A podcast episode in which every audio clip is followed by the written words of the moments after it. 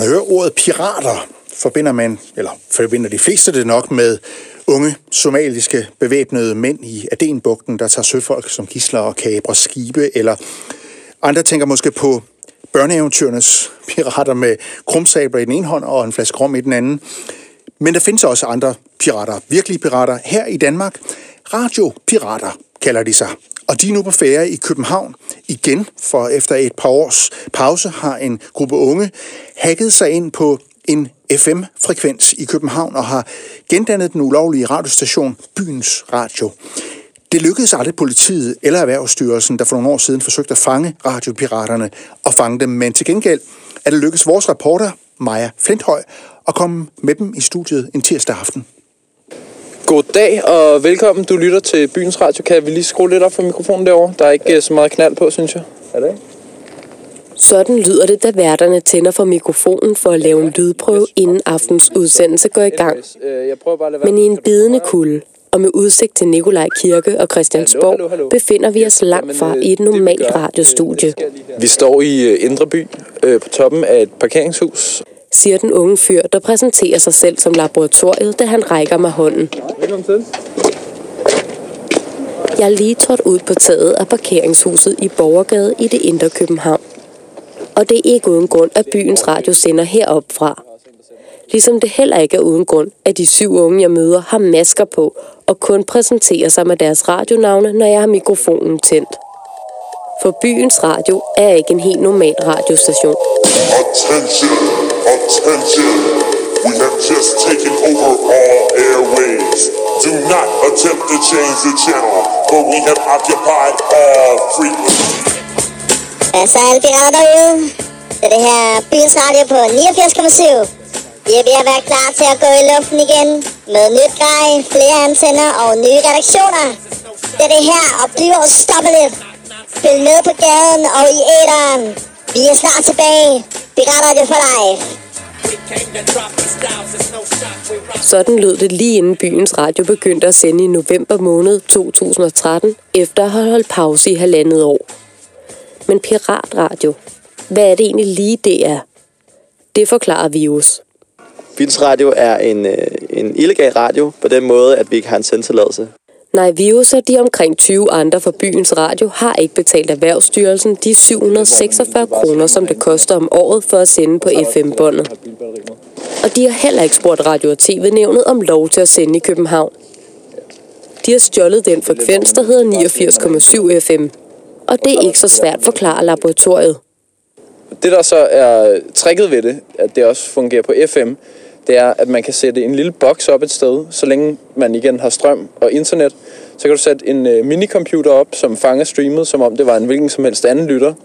Og den tager så det her internetstream, øh, som den fanger, og så sender den det over i en FM-transmitter, som sender det ud på FM-båndet. Øh, lige nu så er vi kun på øh, Nørrebro, men, men man kan jo meget let udvide ved at bygge en boks mere og sætte den op øh, et hvilket som helst sted. Og det er også det, vi øh, er i gang med at gøre, så vi får udvidet sendefladen til, til Indre By og, og, og på Amager også. Men sender man på en FM-frekvens uden at have sendt en ansøgning til Radio- og TV-nævnet og betalt for en sendetilladelse, så er det ulovligt. Og det er endda strafbart, oplyser Erhvervsstyrelsen. Første gang er bøden på 10.000 kroner. Hvis man fortsætter, koster det 15.000 kroner anden gang. Men den risiko er folkene bag byens radio villige til at løbe, siger Dr. Fed. Hvorfor skal man have en sendetilladelse? Men det er jo bare fordi, der er nogen, der skal administrere, hvem der sender på hvilke FM-bånd. Men hvorfor kan vi ikke bare gå ind og sige, jamen den her FM-kanal, den er fri. Hvorfor kan vi ikke få lov at tage den? Uden at vi skal registreres i hoved og røv. Mm. Men det er jo det, der er ved det, det, det demokratiske, byråkratiske, demokratiske system, som vi lever i. Det er, at alting skal registreres, og alting skal puttes i fine rækker hele tiden. Og det bryder vi os ikke om.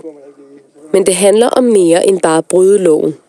Byens Radio tilbyder et alternativ til den musik, der bliver spillet på DR og de kommercielle radiostationers kanaler, understreger Virus. Når der er noget populær musik, øh, så er det det, der bliver spillet.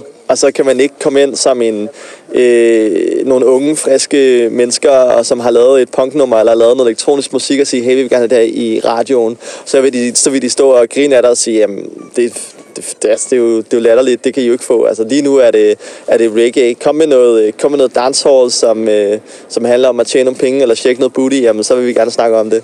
Øhm, vores radio, vi går ind og siger, jamen kom med jeres musik, kom med et, øh, et mixtape, et bånd, en CD, en plade, et, et eller andet. Så længe musikerne altså ikke bryder med radioens grundprincipper. Som er ingen sexisme, ingen heteroseksisme, ingen, og, øh, ingen racisme. Der er ingen racisme. Og ønsket om at være en platform for undergrunden var også det, der drev fire venner tilbage nytårsaften 2011, da de satte sig bag mikrofonerne på et hemmeligt sted i København, klar til at gå i luften med byens radio for allerførste gang. Der lød det sådan her fra medstifter Mr. Know-It-All i radioens jingle. Formålet med byens radio er primært at spille øh, de ting, som vi synes, der foregår i København, som ikke bliver dækket af de andre radiostationer. Øh, vi er en, en kreds af enormt mange øh, musikere og kender mange mennesker, der laver musik. Og synes på alle måder, at der mangler en platform til at udbrede det musik, der foregår i den københavnske undergrund. Det skabte røre. Så meget, at Erhvervsstyrelsen politianmeldte byens radio og sendte sin blå pejlevogn på gaden i København for at opspore det hemmelige studie. Men det lykkedes aldrig myndighederne at fange radiopiraterne. I stedet hyldede byens radio Erhvervsstyrelsens pejlevogn i jinglen, hvor de sang om den under kælenavnet Pejline. Pejlevogn, kører rundt i gaderne kalder på.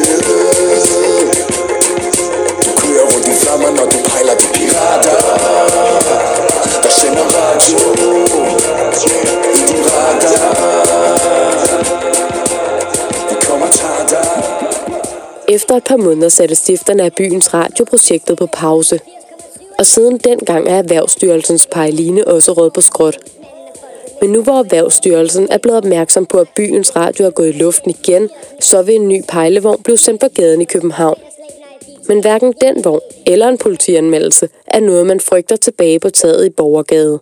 Byråkratiet stopper dem, og det er, det er kun godt for os.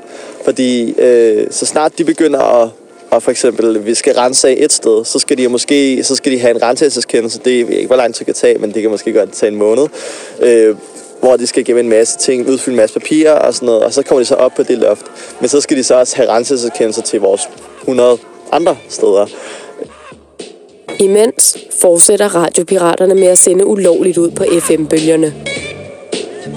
Og nu kommer øh, mandskabsvognen og prøver at øh, blokere for os. Og vi løber!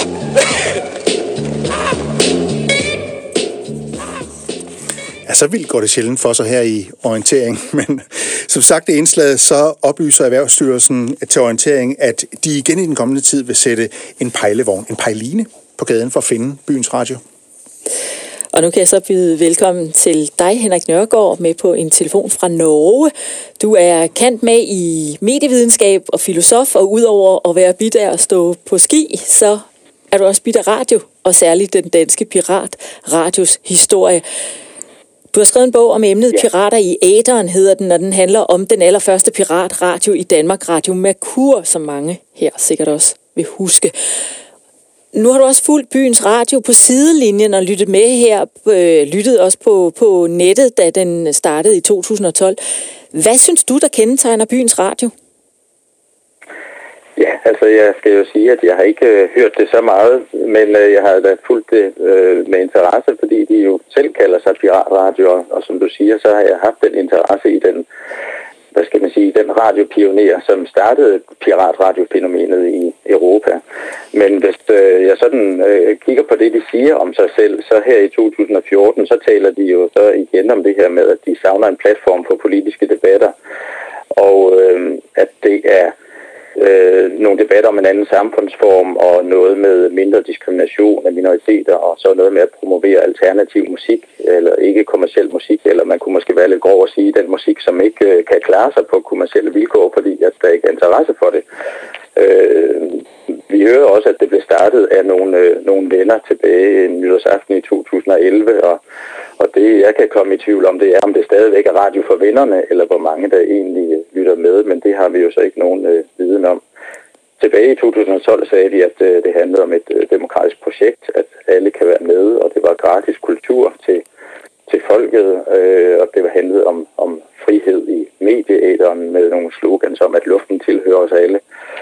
Og der kan man selvfølgelig sige, at, øh, at øh, det her med det demokratiske projekt, at, at det bliver måske lidt paradoxalt, at det er, det er måske lettere at øh, være anarkister i et, øh, et velreguleret demokratisk velfærdssamfund, hvis man tænker på, hvordan nogle protester som Pussy Riot i Rusland er blevet modtaget, eller nogle, øh, nogle øh, Greenpeace-aktivister, som har forsøgt at gøre opmærksom på en miljøproblematik, så har vi jo set, hvordan man skrider anderledes hårdt ind. Og hvis øh, man havde forsøgt sig med byens radio i, øh, i Moskva eller en anden russisk storby, så var de sikkert blevet omringet for længst af specialenheder, og så havde vi ikke hørt mere til den de næste så, 20 år. Hvor de så havde der været lidt mere respekt om deres øh, ja. radiosending. Øhm, ja, man kan sige, at det er måske lettere at være anarkist i en, øh, i en retsstat. Men byens radio, det har jo så ikke været den første piratradio i Danmark. Det var Radio Merkur. Hvordan begyndte den i Danmark? Kan du fortælle om det?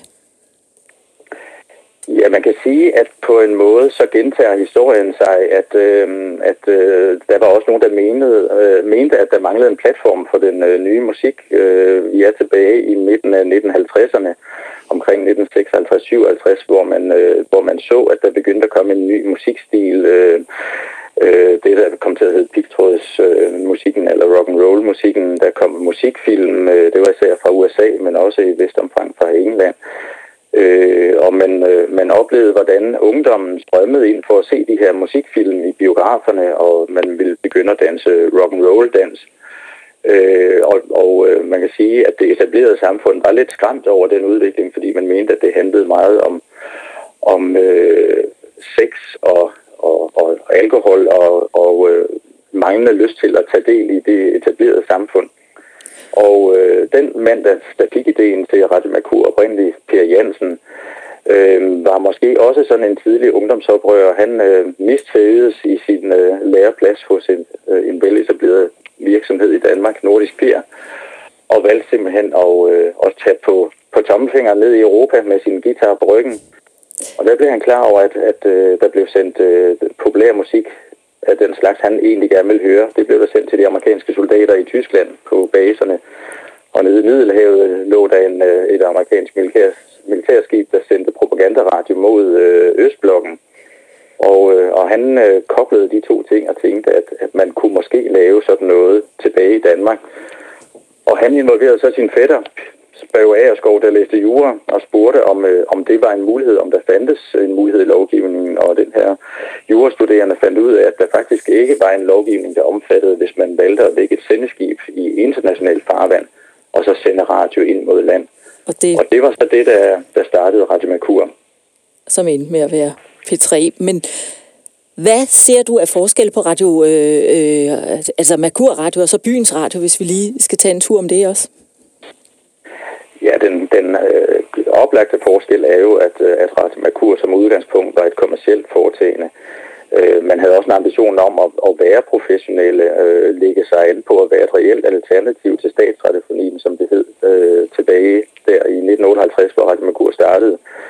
Øh, Radio Merkur ønskede også at blive legaliseret og forsøgte at påvirke øh, politikere i retning af, at der skulle gennemføres en lovgivning, som ville tillade en kommersiel radio. Og og de var på så vidt heller ikke øh, samfundsomstyrtende, hvor man kan sige, at byens radio er netop øh, antikommersielle og kendetegnet ved at være amatører, glade amatører, kan man måske sige. Og ja, og der, og der kan man måske sige, at vi er i år 2014, og der er både net, og der er, det er nemt at sende radio her. Altså, hvad, hvad, hvad, altså, er det ikke lidt forældet at gå ind og stjæle en FM-frekvens?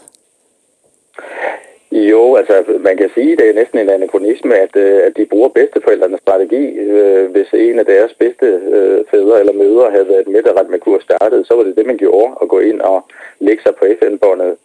Og man laver et program med faste sendetider, og det er jo fuldstændig i strid med den udvikling, som man ser i medieforbruget, hvor folk selv vil vælge, hvornår de vil se tv og se film og høre radio. Øh, der kan man så sige, at de har taget konsekvensen og, og begyndt at streame, øh, så man har mulighed for netop at, at lytte og, og downloade på andre tidspunkter. Men, men, men, øh, ja, men tror du så nu, at, øh, at det næsten er det sidste, vi har hørt til dem? Fordi Erhvervsstyrelsen har jo, har jo sagt, at de vil sætte deres pejlevogn ind på opgaven for at finde byens radio. Kommer det til at stoppe dem og slutte det, eller er det bare øh, ekstra spænding og virkelig noget, der kan give mere ja, ind i sejlen? Altså, nu udnytter de jo selv, at, øh, at øh, det velordnede retssamfund er lidt langsomligt, øh, fordi det beskytter individet. Øh, og på den måde tænker de, at de kan blive ved med at drive gæk. Øh, men skulle de øh, ende med ikke at kunne sende på FN-båndet, så har de jo så øh, streamingtjenesten øh, oprettet nu, og på den måde fremtidssikret. Men spørgsmålet er, om de synes, at det er lige så spændende at være, være lovlige, fordi den mulighed har de jo, ligesom de faktisk også kunne betale sig for, øh, fra at få en sendetilladelse og fungere fuldt lovligt. Tak skal du have, Henrik Nørgaard, fordi vi måtte øh, tage lidt af din tid på skiferien i Norge. Velbekomme. Kant med i medievidenskab og filosof.